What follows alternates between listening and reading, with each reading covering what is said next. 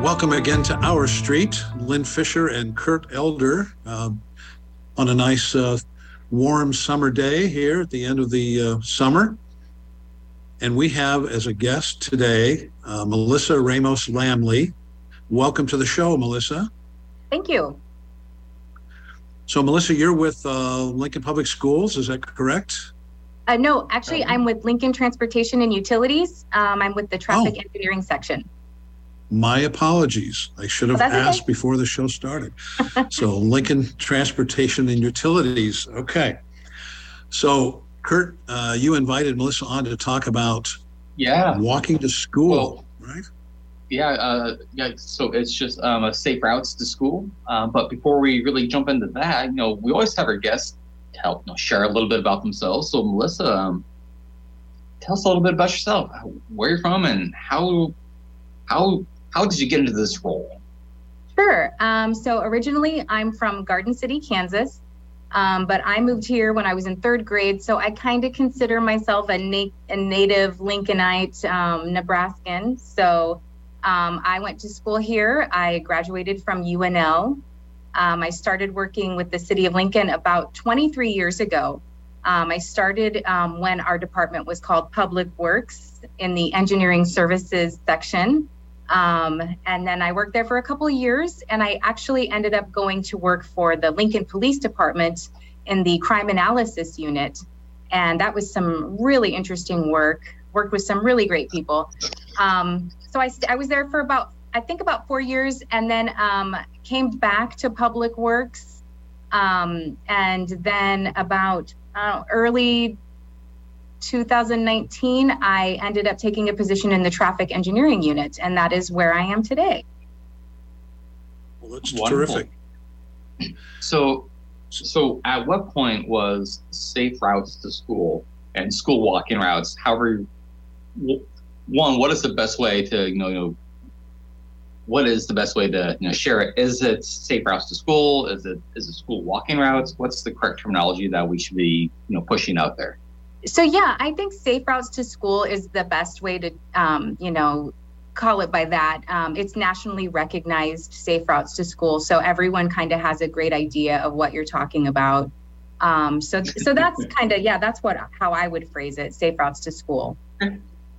So during the job interview, was this like so? There's this thing called safe routes to school, and it's going to be your kid, or or was this something that you saw once you got into your position, saying that you know this is something that I really want to take on, or or was it just a good mix of the two? So, um, actually, no, it did not come up in my job uh, interview. What happened was they were in just finishing up a multi year um, study looking at uh, ways to improve school zone safety. And they were just finishing up that project, and they had were in the process of releasing the City of Lincoln school zone standards. Um, and those were put together. We had a, consultant that is nationally recognized. Um, working on um uh, I just lost the word. Apologize, but they anyway they worked together with a citizen panel looking at uh, national standards and best practices for um, pedestrian mobility and also safe routes to schools all across the country. Um, so they published our safe, um, excuse me, our school zone standards, which can be found on our website. And at that time, now they needed someone to look at all the schools in Lincoln and implement all those new standards. So they said, Melissa, um, we got a project for you. How would you like to start evaluating schools? And I said, bring it on. Let's get it done. So yeah, that's how that came about. Nice. So, so there's a lot of schools. Um, oh yeah. Is safe routes to school for elementary, middle, high school, all of them? Is there a hierarchy of who goes first? Um, so Safe Routes to School uh, is going to be kindergarten through 12th grade. So it's going to be all of the schools in Lincoln that are, um, I believe we are designated designated the schools as the ones that are accredited by the state of Nebraska. So that's a total of about it was 84ish schools in Lincoln that have a kindergarten through 12th grade program. You know, either a mix or partial or whatever.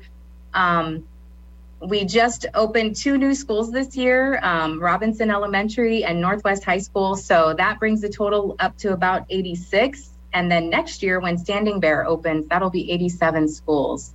Um, and I, I, do say ish because um, we have some schools that have a kindergarten program. Um, some of those schools may have kind of eased back on those programs with COVID. So we'll need to double check and see if they're still going, you know, when we get to them. Sure, sure. So let's kind of jump into some of the bread and butter of what it takes to do something like this. Mm-hmm. You know, I think there's what 20 current safe routes to schools done, so there's still a lot of work to do out there, right? Yes. Yep. There is a lot to do. It's it's a lot of work. Um, we take a lot of things into consideration when we first start, looking at a school. Um, we are looking at what is the you know safest and most efficient path to get those kids to school. Um, we have to look at things like are there sidewalks available? Are there curb ramps in place? Um, we have to look at what infrastructure needs there are available to those to the students.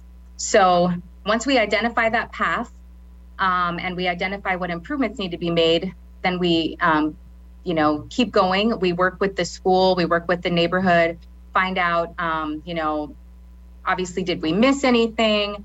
Um, is this the right path we want to take? And then um, it all comes down to then we have to identify funding and get that all lined up and, you know, push those improvements out to those schools. Gotcha. So, so the so the you came in. There was this big plan. It's going to take someone to actually you know guide the process, and that's what we're talking about. And we're at 20, and we're doing a bit more.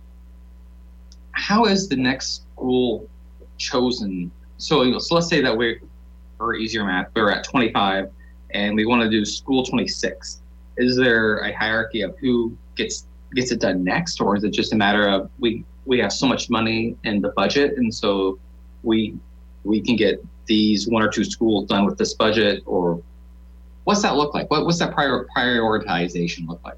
Sure. So obviously you know we uh, you know we've got taxpayer dollars so we're trying to be as efficient as we can with those. So when we're looking at what schools we should evaluate to improve next, um, we actually look at what you know what streets are ha- are scheduled to be um, rehabilitated or going to have improvements around them because it works best if we can you know kind of piggyback off that and do those improvements at the same time. Um, it's more efficient. We save money on mobilization costs and also, it's not as disruptive to the neighborhood if we can get in there and get all this stuff done at once. We're not in there bothering the neighborhood a second time after they've already had, you know, construction done on their streets and stuff. So that's one of the big things we look at is okay, what's um, you know, what streets are we looking at for construction next year? What you know, what's coming up, and then we say, okay, and what schools are nearby, and um, oh yeah, how much is that going to impact that school? Well, let's look and get see what improvements are needed as well. Melissa, are you talking about school crossing lights and those sorts of things? Is that the main thing that you're talking about? Um, well, actually, it, it, encompasses all kinds of traffic control devices and crosswalk treatments. Um, so, for some schools, maybe all they need um, are some crosswalk markings, just some paint on the street. Some schools need um, reduced speed flashers. Um, some schools, um, you know, may need an RRFB or yeah, a traffic signal. So each school, even though we've got these standards and we're trying to make things consistent, each school is individual. So they all have their own special thing that they may, you know, improvement we may need to do. I am looking at your website, Melissa. And okay. for our listeners, could you tell them the best way to find more information online uh, before we go too much further? Absolutely. Um, so go to our website, um, lincoln.ne.gov slash school zone. We'll get you directly to our school zone webpage. All right. So I'm looking at this and it's a map that you can zoom in and you can see, you know, where the school is, the uh, determined walking route, where you think mm-hmm. crosswalks are. At this, and it's a map that you can zoom in and you can see, you know, where the school is, the uh, determined walking route, where you think mm-hmm. crosswalks are. Uh, and earlier you had said RRFB. What is that? Um, so yeah, an RRFB. sorry, I probably said that too fast. Um, stands for a Rectangular Rapid Flashing Beacon. And yeah, oh. we've got those, uh, we've got more and more of those, it seems. Those are um, are really uh, popular with pedestrians and bicyclists. Um, you push the button and they flash with yellow lights to indicate to motorists that you're there waiting to cross. So, um, gotcha. yeah. So, so perhaps it's just a really basic question, but I have it, so probably others would as well. When we look at walking routes, how is that route determined? I, I, I ask um, because I had worked with, I can't remember her name, um, but she had worked at Dawes Middle School and she was surveying her students about what places they were, she was surveying them about how they get to school and, and what they felt about different things along that walk. And she was trying to have fun and, you know, determine what the safest route was for her and for her kids. Is that the same process that is used here or is it something different? No, it's it's very similar. So yeah, we we do take a look at where the students coming from. Um, we look at where the school boundaries are, and then we look and see what path is going to be the safest and most efficient for the most students. Um, so and we just kind of go out from there. And obviously, some routes, even though it might be the shortest route, it might not be safe because they don't have sidewalks available, they don't have curb ramps available, or you know, it, in the case of Dawes Middle School, um, if they need to cross Fremont Street where there's not a, a signal or something available, you know, we wouldn't want them going there. So we, you know, may choose a different street because it has something like that available for them to use.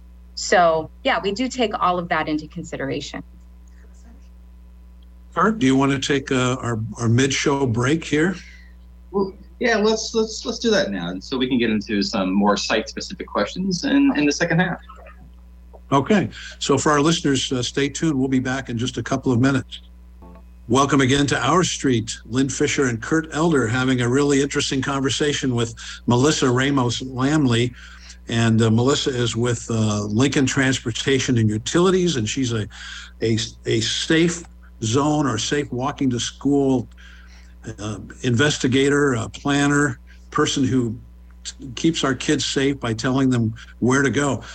We, I, in the break, I was kidding, but I'm going to tell you the story. When I was a kid, I went to Saratoga School, and uh, we lived over on 9th Street. And 9th Street was was one leg of Highway 77 back in the day. 10th Street going north was the other part of uh, of the highway. And I was in kindergarten, and I would walk and cross 10th Street every day going to school to Saratoga. And um, when you think back, I mean, there were no crosswalks, there were no lights. It was, uh, it was a, it was a highway, and uh, it was. When I think back, it was kind of scary. I wouldn't certainly want my grandkids to, uh, at, at, that age, to be crossing a busy street or especially, especially a highway but I did it, and I guess I was I made it. I'm still here today. So, so what? Uh, tell us, tell us the evolution of of uh, school zones and crosswalks from from back in the uh, in the 50s when I was a kid till today. Uh, I mean, you none, neither one of you were even born, but so what what's different? What's new? I mean, is, are there federal standards that dictate what needs to be in place, or is it all local decisions? Uh, yeah, that's a great question. Um, I do think that there is a heightened awareness and um, emphasis on pedestrian and bicycle safety um, more so now than ever. Um, I think we realize that as vehicles have, you know, technology for vehicles has gotten better and better at keeping motorists safe. You know, bicyclists and pedestrians, you know, that is not evolved for them. So they are very vulnerable. So, you know, a crash for them is going to be very serious. You know, they don't have airbags, you know, on their bikes and whatnot. So um, I, I do think that that is definitely something that is coming to light more and more um, pedestrian and bicycle safety. Um, and yes, uh, a lot of the standards that we have in our school zone standards um, come from uh, FHWA, um, the feds. It's coming down, and people are finding, um, you know, these practices work better than others. So it's it's an evolution. You're correct. So evolutions sometimes come with a cost, and that's just part of life. Everything costs money. and, and I'm sure that you know you know some zones you know take just a lot of paint and you know maybe not a lot of you know hard equipment. Maybe the cost is just different.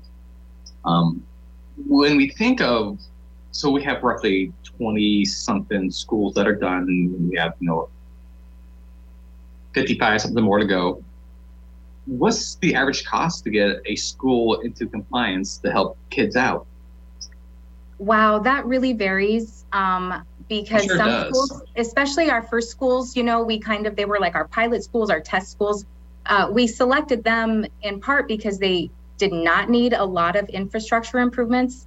Um, and we wanted to get you know put the signing and the marking stuff that we could do in house we wanted to get that done and and see what lessons we learned you know um, where did we where could we do things better and more efficiently.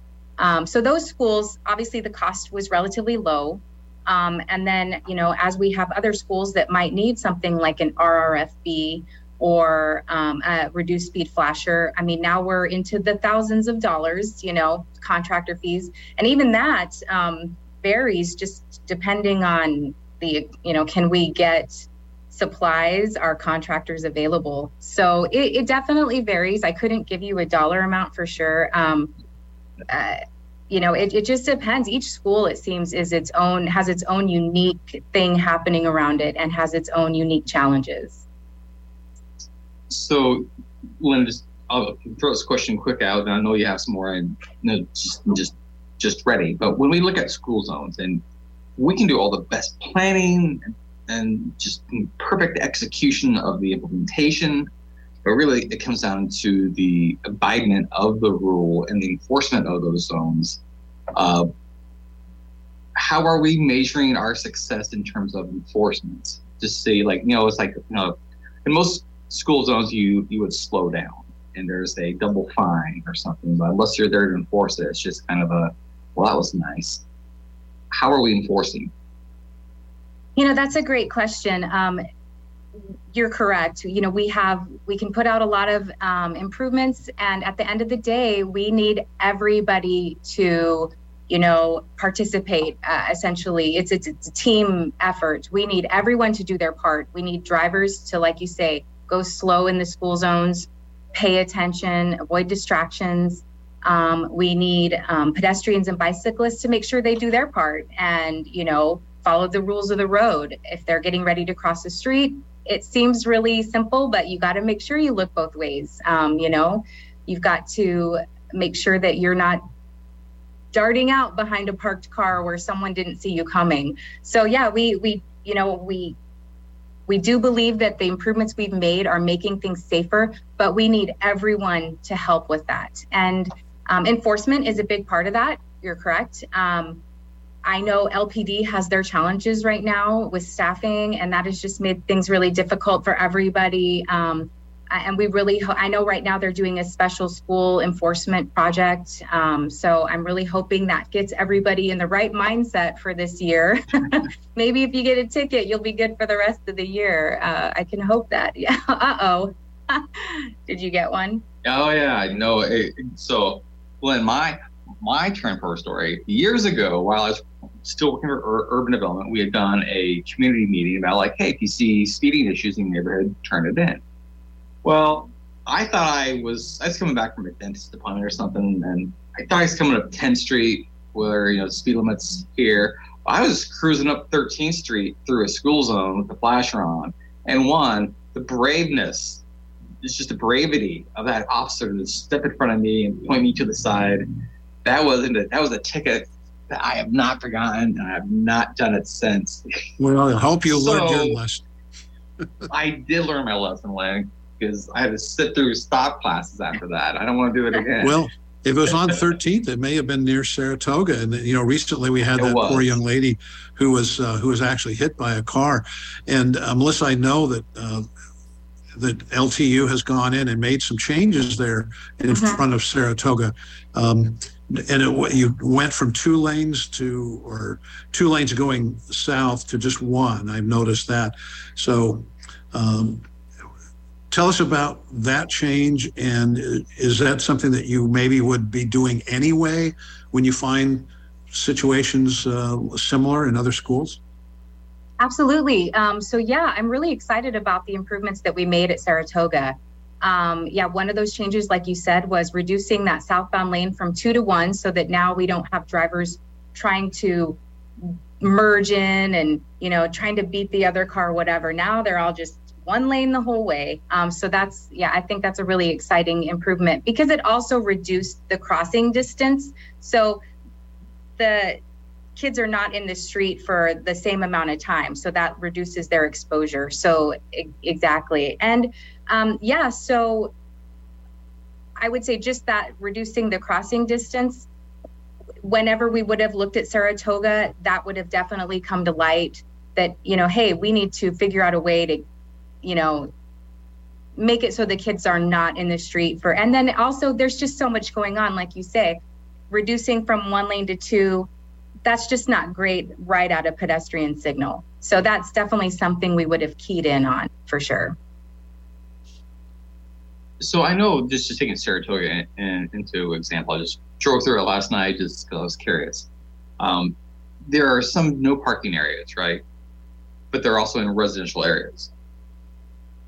That was done for you know a, a reason, of course, but within other areas, do they also try to find the best way to ask this? I'm just doing. Having no parking on a street on which you live in is is taking parking away of on-street parking. Do you ever do permit parking only, or just different times, or is it just a gold standard to just fully remove parking? I'm sure there's lots of ways to cook a cake, but what's the best way?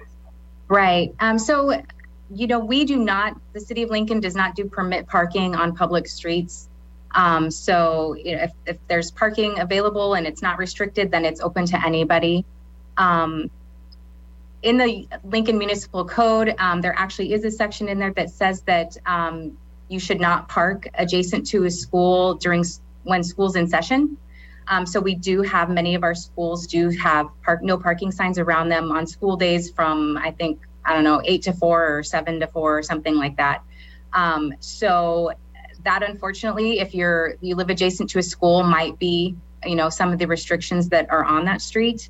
Um, the other no parking you'll see around a school is we have no parking signs um, as you approach a crosswalk.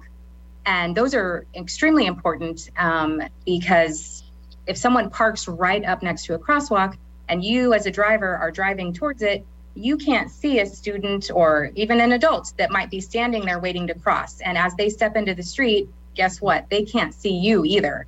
So um, you're going to actually see that in advance of all of our crosswalks, really anywhere in town, and that's just a safety um, a safety thing.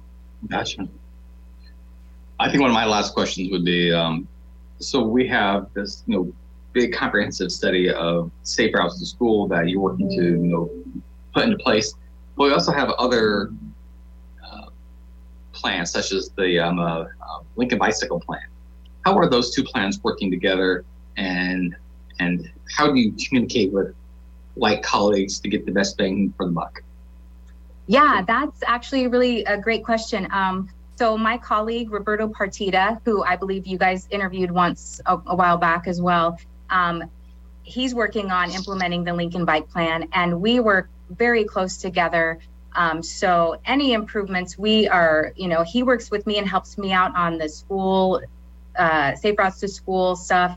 Um, I help him however I can um, on his uh, bike plan. So yeah, we work very closely together and try to, um, if there's a overlap, yeah, we we're going to find it and um, push that out together. So, When I- Melissa, Go ahead. Yeah, no, Melissa, I was just going to say if you could maybe give our listeners uh, more contact information, perhaps if they're interested or they want to learn more. Uh, tell us again your website. Uh, anything else you can tell us? Yeah, so for more information, go to our website, um, lincoln.ne.gov slash school zone. You will find our school zone standards there. We have some PSAs about school zone safety. We also have the school zone maps, um, or excuse me, walking route maps for the schools that have been completed. And we are going to keep updating that until we get all of the schools done. So definitely, for more information, hit our website.